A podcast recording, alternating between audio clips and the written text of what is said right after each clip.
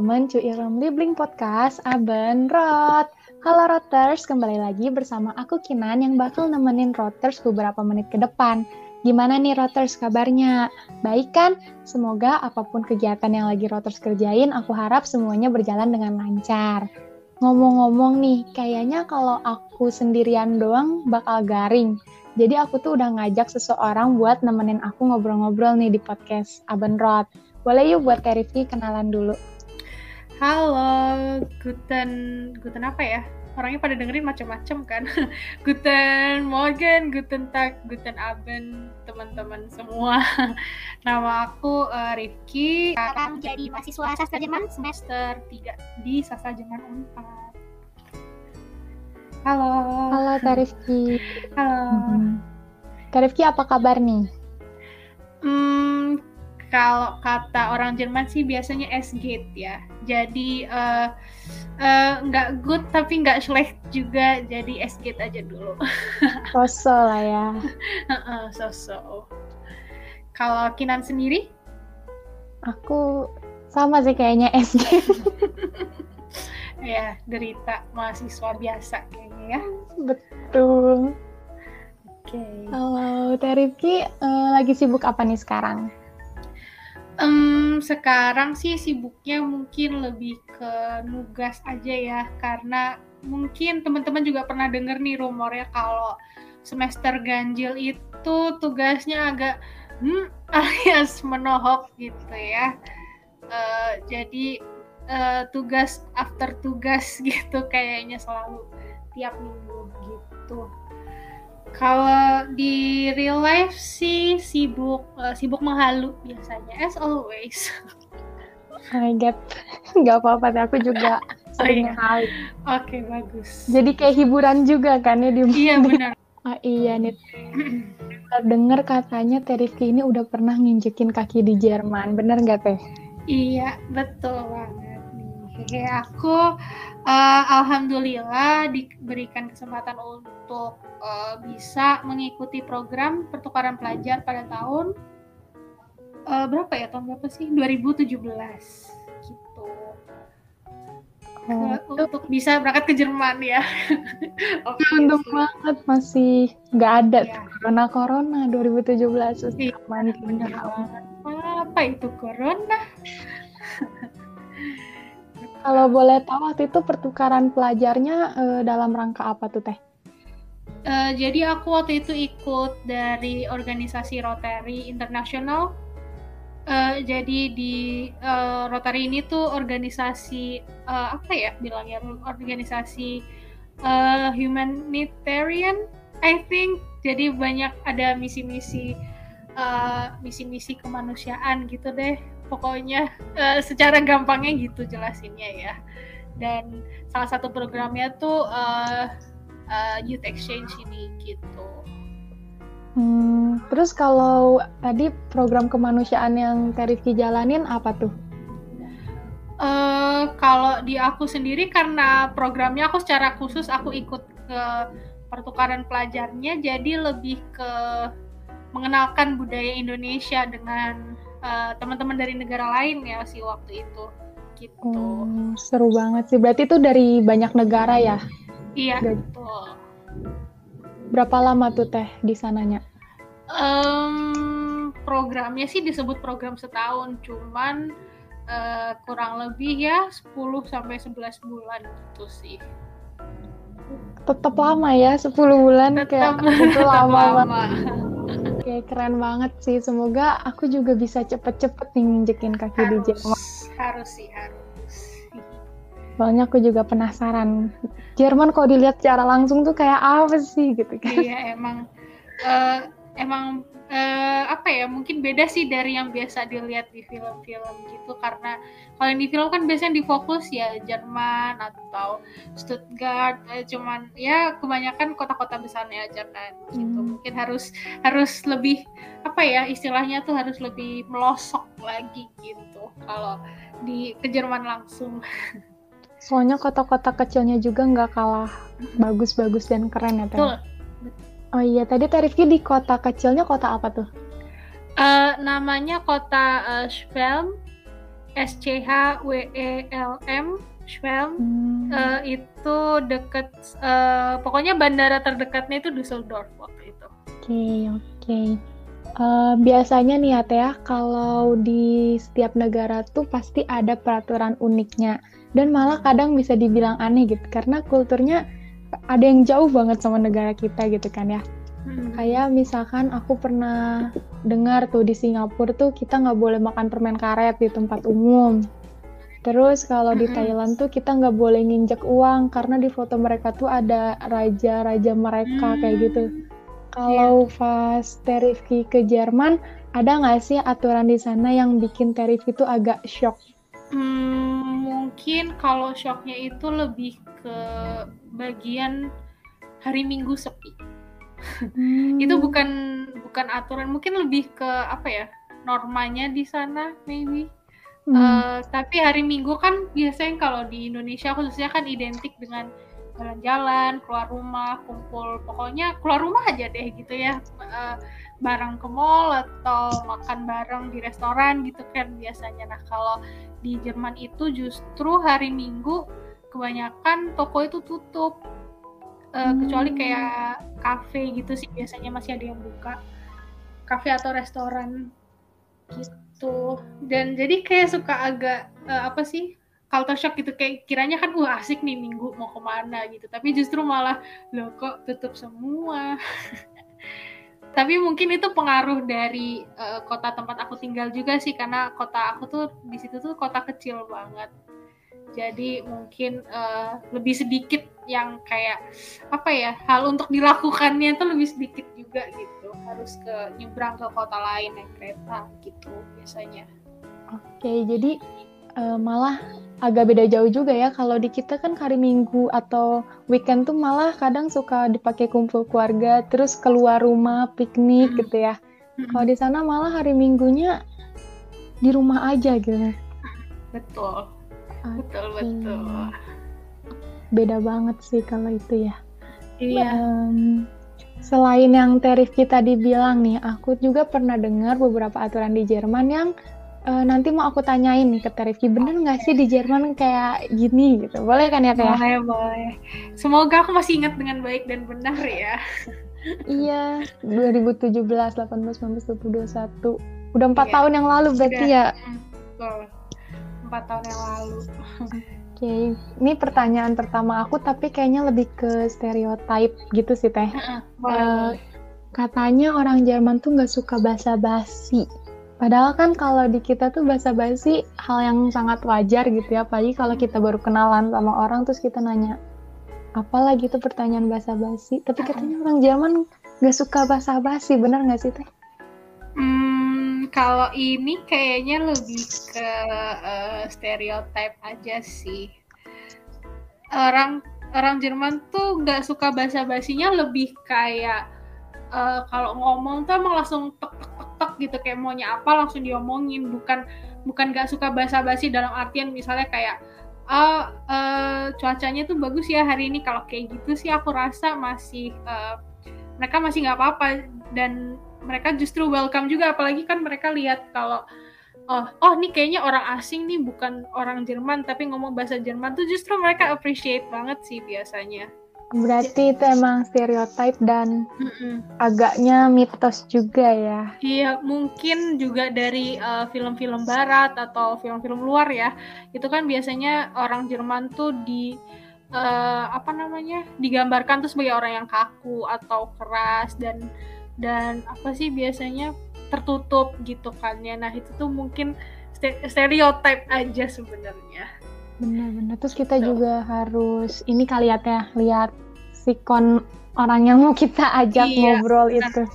makanya nggak kayaknya kalau kalau eh, kalau mau ngajak ngomong orang nggak cuman lihat di Jerman aja gitu eh nggak cuman lihat keadaan di untuk orang Jerman aja maksudnya kayak di Indonesia pun kalau mau basa-basi kayaknya harus lihat orangnya dulu juga deh apakah bakal welcome dengan basa-basi itu atau enggak gitu harus pinter-pinter baca situasi sih Iya sih, bener banget, bener banget. Jadi emang kita juga harus merhatikan si orang ini tuh welcome gak gitu ya. Tuh. Terus yang kedua nih teh, katanya eh, di Jerman tuh kita nggak boleh ngucapin selamat ulang tahun kalau belum hari hanya. Itu emang kenapa sih teh? Apakah semacam pamali kalau di kita?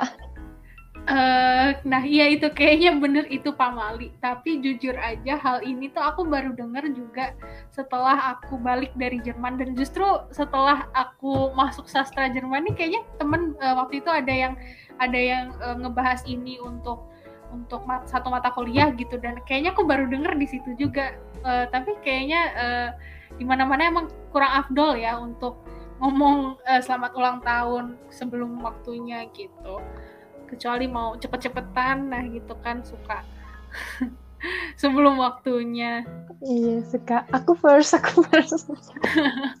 tapi kalau di Jerman pamalinya tuh jadi apa juga aku jujur aja kurang tahu sih Eh, apakah eh, nanti dapat sial atau eh, apa namanya miskin tujuh turunan nah itu itu nggak tahu cuman tahu kalau oke ya itu pamali gitu Hmm, Berarti pamali itu nggak cuma di Indo ya, berarti di Iya. negara-negara juga Hmm. ada gitu pamali-pamali lain. ya bentuknya aja yang beda-beda Iya bener banget. Terus nih teh, aku pernah dengar juga katanya air mineral di Jerman tuh mahal. Emang iya ya? Air mineral eh hitungannya iya sih mahal. Karena kan kalau di Jerman tuh air minum minum dari apa tuh namanya keran wastafel tuh sebenarnya juga bisa kan. Hmm, nah cuman orang Jerman nih kalau dari pengalaman aku ya lebih suka minum air yang bersoda. Ah iya, ya aku juga pernah dengar tuh Ah, ah. istilahnya. Jadi kayak Ah, ada dua jenis air gitu nggak sih? Still Iya. wasser sama Spudelwasser. Ya betul betul itu. Nah untuk ngakalin beli beli air air soda ini bolak-balik kan jadi mahal tuh. Memang hitungannya jadi mahal sih. Eh, itu mereka beli satu alat. Alat ini tuh bisa ngubah air biasa jadi air soda itu gitu. Ah, Eh, itu aku tinggal di berapa rumah ya? Tinggal di tiga rum eh tiga rumah kalau nggak salah tiga tiganya ada atau dua dari tiga rumah itu tuh punya alat itu gitu loh gitu Ta- deh. Tapi berarti soda rasanya hambar gitu ya? Kayak rasa air mineral aja. Tahu ini nggak sih Fanta bening kan ada kan yang biasanya buat soda gembira tuh lo tau nggak sih soda gembira? Ah iya iya iya. Eh, ya kayaknya kira-kira mirip kayak gitu. Cuman ini air aja bener-bener air. Soalnya aku juga sering dengar gitu kalau yang orang asing ke Jerman tuh mereka malah kurang suka sama Spudelwasser ini. aku pun eh, awalnya juga kurang suka cuman ujung-ujungnya kayak bisa lebih enjoy gitu loh biasanya aku tinggalin di luar agak lama gitu biar sodanya agak berkurang karena agak gigit gitu kalau langsung diminum Iya iya. Lucu juga ya. Tapi keren tuh berarti alatnya air biasa tapi bisa ngubah jadi agak ada sodanya itu. Mm-mm. Keren Iya. sih. Eh, emang eh, apa ya pinter aja lah gitu ngakalinnya kan daripada daripada mahal gitu bolak-balik beli botol eh beli air botolan kan Hmm. bisa juga deh beli itu alat itu Di sana ada galon nggak sih teh?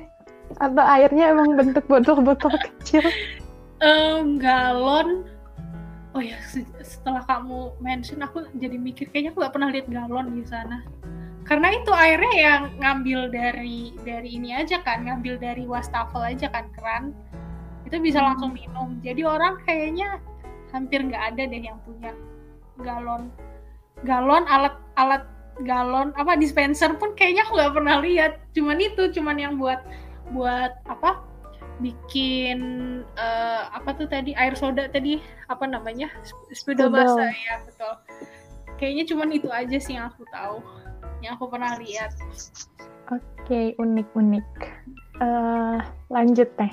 boleh Aku juga pernah dengar katanya di Jerman tuh mereka ngegolongin sampahnya tuh ke banyak banget golongan. Mm-mm. Terifki tahu nggak ada golongan apa aja tuh? Eh, sebenarnya kalau banyak golongan kalau di rumahan sih enggak ya. Karena yang aku ingat itu uh, dibagi dua uh, di recycle sama sampah yang enggak gitu. kayak misalnya plastik atau apa sama satunya tuh kayak misalnya sampah makanan gitu. Nah itu kalau di rumah. Kalau di luar hmm. sih kayak tipikal yang kita lihat aja gitu yang biasanya dibagi jadi tiga. Ya kan ada tuh yang uh, recycle terus uh, non recycle terus satu kaca atau apa gitulah. Biasanya kan kayak gitu. Uh, dan yang menarik sih kalau buat aku ini bukan bukan tempat sampah ya sebenarnya. Cuman kalau ada uh, ada satu bak bentuknya emang kayak bak sampah. Tapi waktu aku tanyain itu ternyata dia tuh bak buat uh, baju bekas. Jadi kalau baju ah. bekas yang udah nggak kepake itu bukan dibuang tapi ditaruh di situ dan itu nanti jadi donasi gitu. Oh. Uh, sama ini nggak sih aku tuh pernah nonton gitu di YouTube. Mm-hmm. katanya tuh kalau di Jerman tuh mereka tuh emang sering bukan ngebuang apa ya nyimpen baju tuh kayak ya di luar gitu. Jadi orang tuh kadang bisa ngambilin baju itu atau gimana gitu. Uh, oh, iya, iya. mungkin maksud kamu kayak garage sale gitu atau gimana? Itu aku belum uh, pernah dengar sih nggak tahu kalau yang dari aku lihat tuh jadi dia tuh emang orangnya tuh sering recycle baju-baju gitu jadi katanya kalau misalkan di dekat tong sampah atau di mana tuh ada baju di satu plastik gitu kan nah nanti tuh sama dia tuh diambil-ambilin tuh mana yang kira-kira bisa dia pakai hmm. terus entar sama dia dijadiin apa sih jadiin satu baju baru gitu loh digabung-gabungin dari berbagai baju Wah, kalau itu aku belum pernah dengar, tuh aku baru dengar juga sih sekarang. Wih, keren juga kalau ada yang kayak gitu. Mungkin uh, tempat-tempat kayak kayak bak-bak yang tadi aku bilang tuh mungkin bisa jadi uh, sumber inspirasi ya buat dia kalau kalau lagi penuh tuh keren juga. Iya, aku lupa apa ya akun Instagramnya. itu di Jerman juga. Iya, kalau oh, iya. Menarik, menarik. Soalnya aku lihatnya di akun Dewe gitu lah. I see, oke okay, oke. Okay. Terus nyambung ke tadi sampah nih, yang e, menurut aku juga ini kayak seru dan keren sih. Katanya di Jerman tuh ada satu mesin yang bisa nuker botol tuh jadi uang. Nah, hmm. itu kayak gimana sih tuh mesinnya? Uh, jadi kan tadi kayak aku sebutin air tuh uh, mahal ya, air botolan tuh mahal. Nah, jadi uh, air botolan ini kalau udah habis itu biasanya botolnya tuh dikumpulin gak dibuang. Kalau kita kan biasanya lah ngapain dikumpulin banyak-banyak gitu kan nanti malah numpuk nggak tahu mau diapain kan. Uh, ya udah jadi mereka tuh ada satu mesin biasanya di depan uh, supermarket gitu. Di dalam supermarket maksudnya di bagian depan gitu kita bisa masukin botol-botolnya itu dan nanti dapat uh, kadang dapet koin da kadang dapet kayak potongan buat kamu nanti belanja gitu loh. Kayak hmm. tergantung supermarketnya dan tiap botol itu harganya beda-beda sekian sen sekian sen gitu biasanya tapi kita masukinnya kayak ya udah kan botol tuh banyak bentuknya nih ya. Nah, kita masukinnya kayak ya udah asal masukin aja ntar mesinnya yang ngedetek ini botol apa botol apa uh. atau beda-beda tuh teh?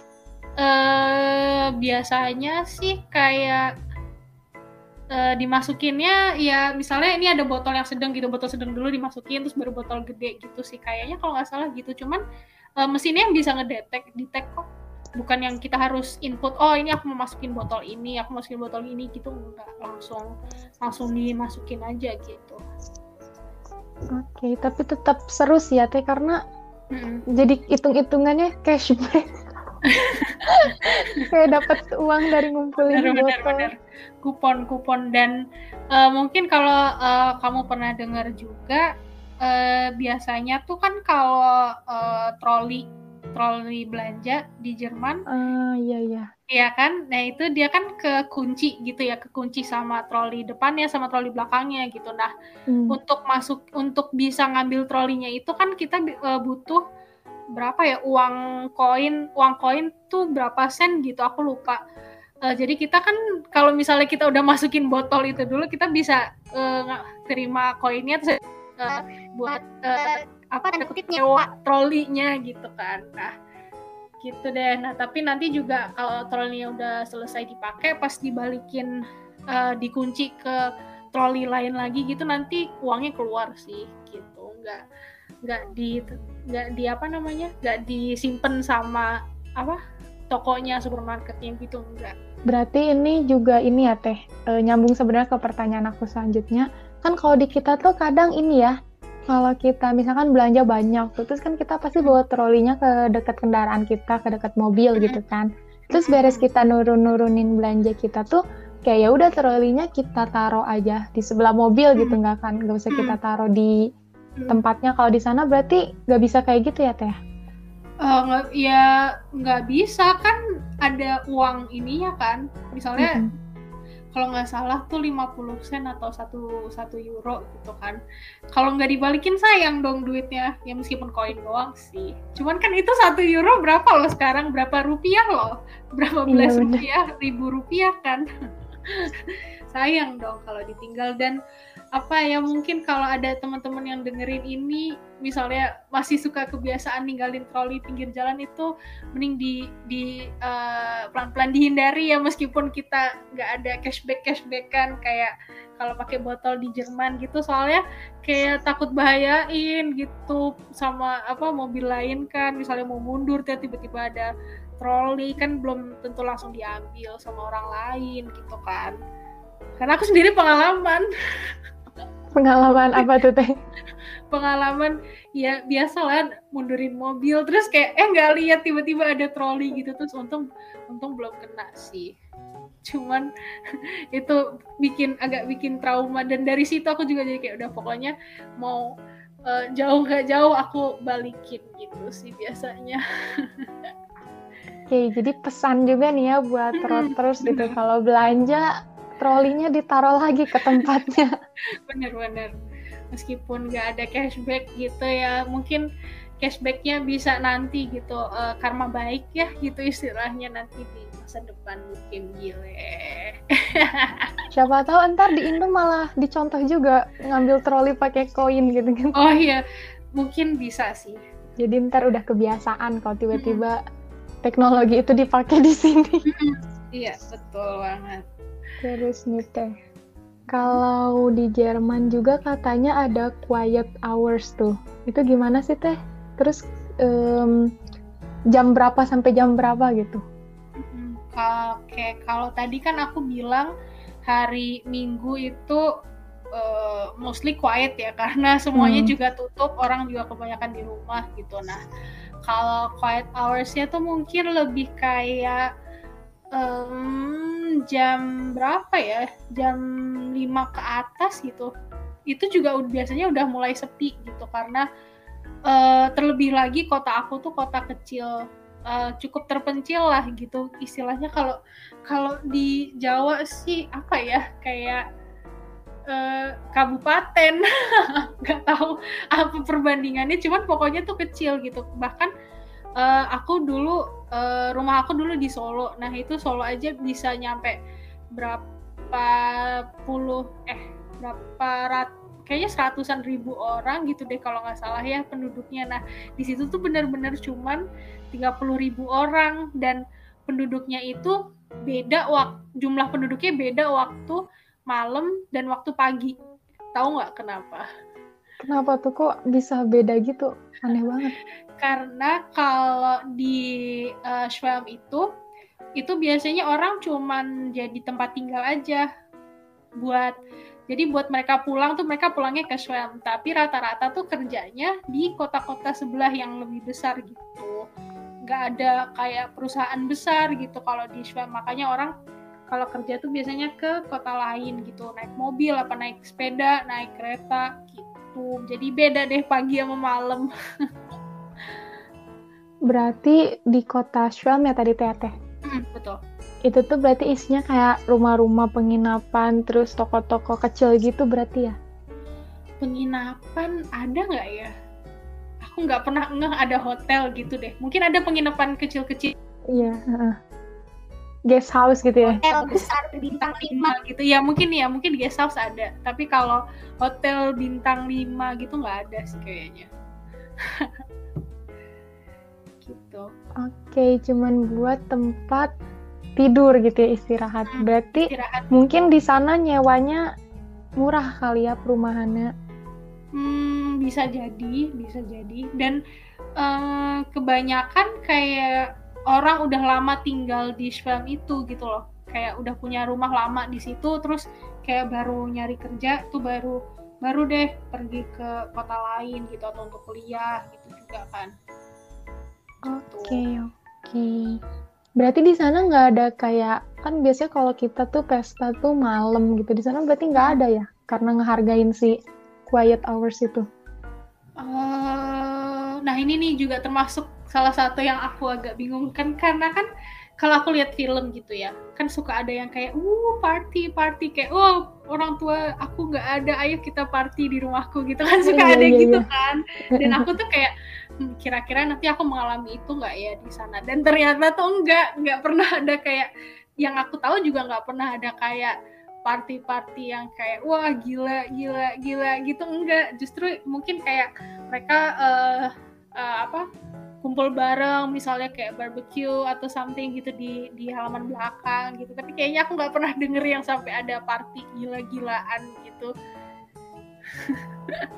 Tapi Dan- kalau barbecue gitu harus ini nggak? Harus nggak boleh terlalu berisik gitu ntar ditegur tetangga gitu? Atau gimana? kayaknya juga maksudnya bukan gimana ya balik lagi aku juga nggak tahu apakah ini karena Schwem itu kota kecil atau gimana. Cuman emang kulturnya tuh orang-orang lebih kalem gitu. Dan kebanyakan di Schwem itu orang tua gitu loh. Hmm. orang tua yang udah sepuh-sepuh gitulah istilahnya. Udah udah lansia udah lansia gitu kan. Jadi jarang yang eh, kulturnya tuh nggak sampai kayak yang kita biasa lihat di film-film gitu. Jadi misalnya barbecue ya ya udah makan terus eh, apa namanya eh, minum mungkin yang minum alkohol gitu juga ya Eh, tapi nggak yang nyampe kayak party gitu sih Berarti masih kayak aman lah gitu ya, nggak yang ngeganggu tetangga Iya. banget gitu berisiknya. Iya, alhamdulillah belum pernah denger tuh ada yang masuk koran gara-gara terlalu berisik atau gimana belum ada sih. Oke, oke. Terus tadi kan eh, yang ada quiet hours, terus ada yang hari Minggu tuh toko-toko pada tutup gitu kan.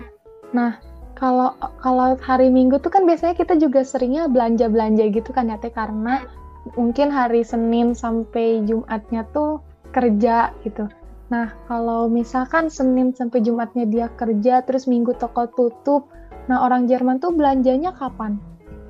Hmm, kalau minggu itu kalau nggak salah kan tadi aku bilang ada kayak kafe sama restoran itu emang dia nggak tutup. Nah itu kalau nggak salah eh, supermarket pun buka, cuman nggak full hour gitu. Kalau biasanya tutupnya jam Hmm. berapa, dia tutupnya lebih cepet gitu biasanya. Kalau hari Minggu gitu, bukan yang full tutup semua gitu juga nggak. Mungkin yang tutup itu lebih kayak eh, tempat perbelanjaan atau toko-toko baju gitu ya yang biasa kita tahu kayak eh, apa sih biasa kita beli baju kayak di mall-mall gitu. Nah itu biasanya tutup. Cuman kalau untuk yang essentials kayak apa grocery grocery itu apa sih bahasa Indonesianya?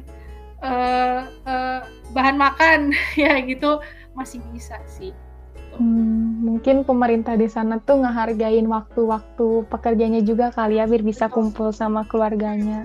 Kalau di Jerman ya teh kan eh, sepeda tuh jadi kayak kendaraan ini nggak sih kendaraan bukan wajib apa ya pokoknya banyak warga sana tuh yang ke mana-mana tuh pakai sepeda gitu ya. Nah itu ada jalur khususnya nggak sih teh kayak di kita juga kan ada tuh kecil jalur khususnya. Kalau di sana ada. Hmm, kalau yang aku inget sih ya khususnya gitu mungkin jalannya juga emang kecil-kecil juga ya di sana dan eh, di beberapa daerah tuh cukup naik turun gitu kan. Jadi nggak ada jalur khususnya cuman memang lumayan banyak yang pakai sepeda. Contohnya kayak eh, di salah satu keluarga yang aku tinggalin itu bapaknya dia kalau kerja tuh eh, naik sepeda apa sih work work apa baik baik to work back to work ya kan? Hmm. gitu. Dan kalau nggak salah dia cerita itu uh, setiap harinya antara 60 km pulang balik atau 60 km sekali jalan. Nah itu sepedaan tiap hari. Tiap di hari wow. dia kerja. Oh itu jauh banget sih aku kayak ya gitu. Ya emang orangnya kayak umur berapa ya? Mungkin udah 50 sekian gitu tapi masih keren gitu sih. Masih kayak atletis banget gitu. Kayak ha, apa sih? Sehat banget gitu. Hmm. jadi di rumah pun uh, biasanya makan sehat ya. Jadi keturutan makan sehat juga akunya gitu. Padahal kan kalau di kita tuh kadang uh, pengen nyampe satu tempat tuh masih pengen rapi gitu ya. Kan kalau sepedahan tuh udah keringetan udah apa tapi masih banyak yang pakai sepeda ke mana-mana di sana kayak keren banget. Tapi biasanya orang kalau bike to work tuh kayak mandinya di kantor gak sih? Aku lu aku aku pernah lihat dia berangkat kantor gak ya? Uh, aku lupa sih. Cuman kan biasa kalau orang bike to work tuh dia bawa baju terus nanti dia mandi di sana gitu kan. Uh, atau aku baru tahu Uh, tapi kalau di Jerman sendiri nih, orang tuh biasanya juga mandi tuh malam doang kan. Oh, iya. Biasanya mandinya tuh malam gitu biar kayak tadi balik lagi kan uh, air mahal gitu ya. Terus emang cuacanya dingin juga gitu sih. Aku yang awalnya masih datang tuh masih kayak aku harus mandi dua kali sehari. Akhirnya juga kok males ya. Enak sih mandi malam-malam mandi air panas gitu emang. Jadi mandinya sekali aja gitu bentuk menghemat air juga sih ya karena ya udah. Terus kalau misalkan nggak ada jalurnya mereka udah kesadaran diri sendiri kah e, di pinggir jalan atau emang di tengah jalan juga suka banyak pesepeda? Hmm, kalau di tengah jalan aku hampir kayaknya nggak pernah sih lihat sepeda di tengah jalan gitu. Kayaknya udah udah kesadaran sendiri gitu buat buat uh, jalan di pinggir gitu ya. Karena mereka mungkin mikirin keselamatan diri sendiri juga kan pasti kan nggak kayak yang rame tuh yang kayak tahu kan di sosmed yang rame kayak kita harus kita tidak bisa kalau pakai jalur sepeda karena terlalu sempit dan kecepatan kita gini. No itu tuh sepedaan 60 km sehari kagak ada mengeluh apa-apa perasaan. Emang yang gaya ya. Aduh jadi julid masya Allah Aduh, nggak apa-apa.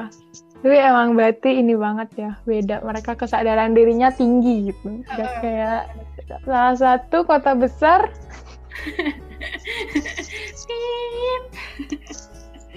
Oke, okay. sebelum semakin merambat nih yang terkena. Lanjut, lanjut, lanjut. Kita lanjut. Sebenarnya ini uh, pertanyaan terakhir juga sih, Teh. Hmm, boleh. Uh, di Jerman tuh katanya kalau film-film luar non Jerman tuh kalau mau tayang di Jerman pasti di dubbing. Emang iya ya teh? Bener banget nangis. Jadi itu aneh gak sih teh jadinya?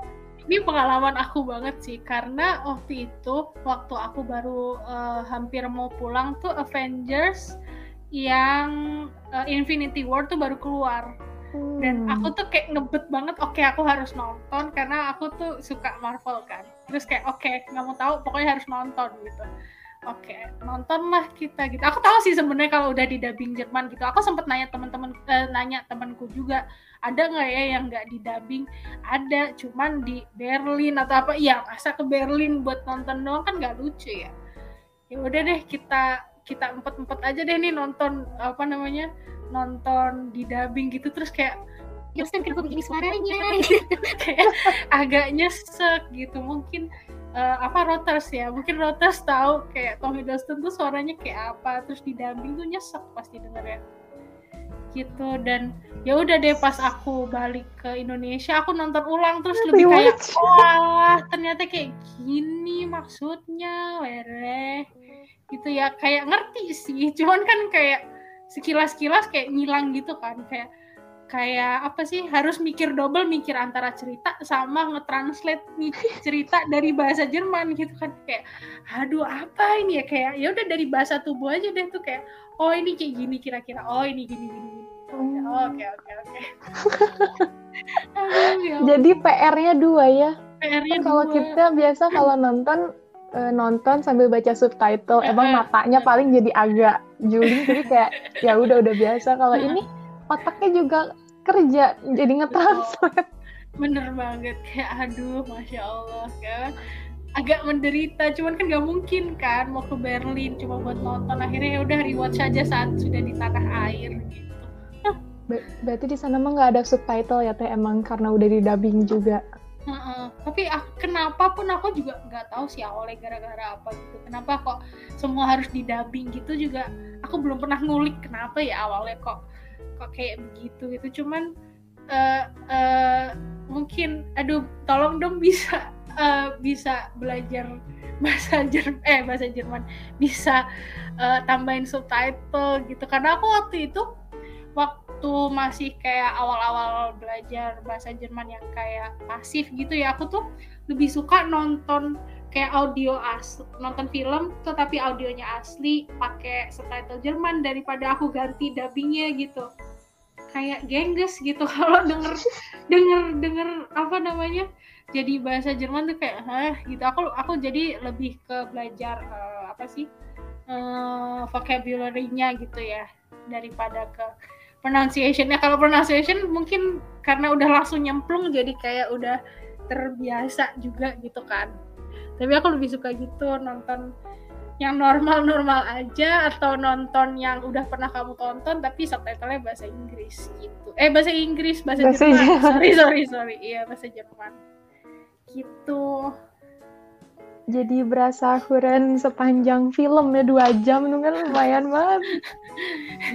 dua jam hah oh heh Hello. aduh masya Allah Tapi berarti itu ini ya teh. ya. Kayak tadi kan berarti di Berlin tuh ini Mm, di Berlin tuh nggak ada maksudnya ada yang mm, audio asli berarti Hmm. emang ada bioskop-bioskop tertentu yang em, pakai audio asli gitu nggak di dubbing. Betul betul. Cuman eh, mungkin lebih di kota-kota yang besar aja ya yang mungkin lebih banyak orang asingnya gitu. Tapi emang pasti ke- nggak kebiasa sih ya maksudnya kayak ya aneh aja pasti film di dubbing.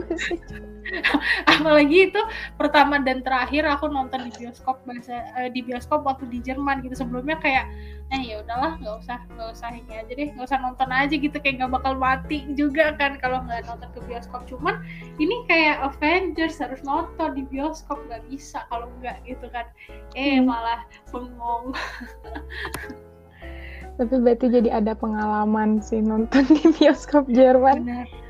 Kapok nggak teh? Eh, kalau bisa jangan diulang lagi deh sebelum sebelum bisa eh, Jerman aku C2 kayaknya jangan diulang lagi deh Cukup, cukup sekali. cukup cukup Aduh. Oke, sebenarnya itu udah habis sih teh itu per- oh apa? ya Iya, itu pertanyaan-pertanyaan yang aku pernah dengar-dengar gitu tentang peraturan-peraturan di Jerman. Hmm. Nggak kerasa ya. Iya, ternyata bisa lama juga ya. Tadi aku sempet khawatir kayak, aduh, aku takut deh kalau nanti aku kayak jadi convo killer apa gimana gitu. Ternyata oke, Kinannya juga asik jadi bisa ngobrol banyak. Oke, Aduh.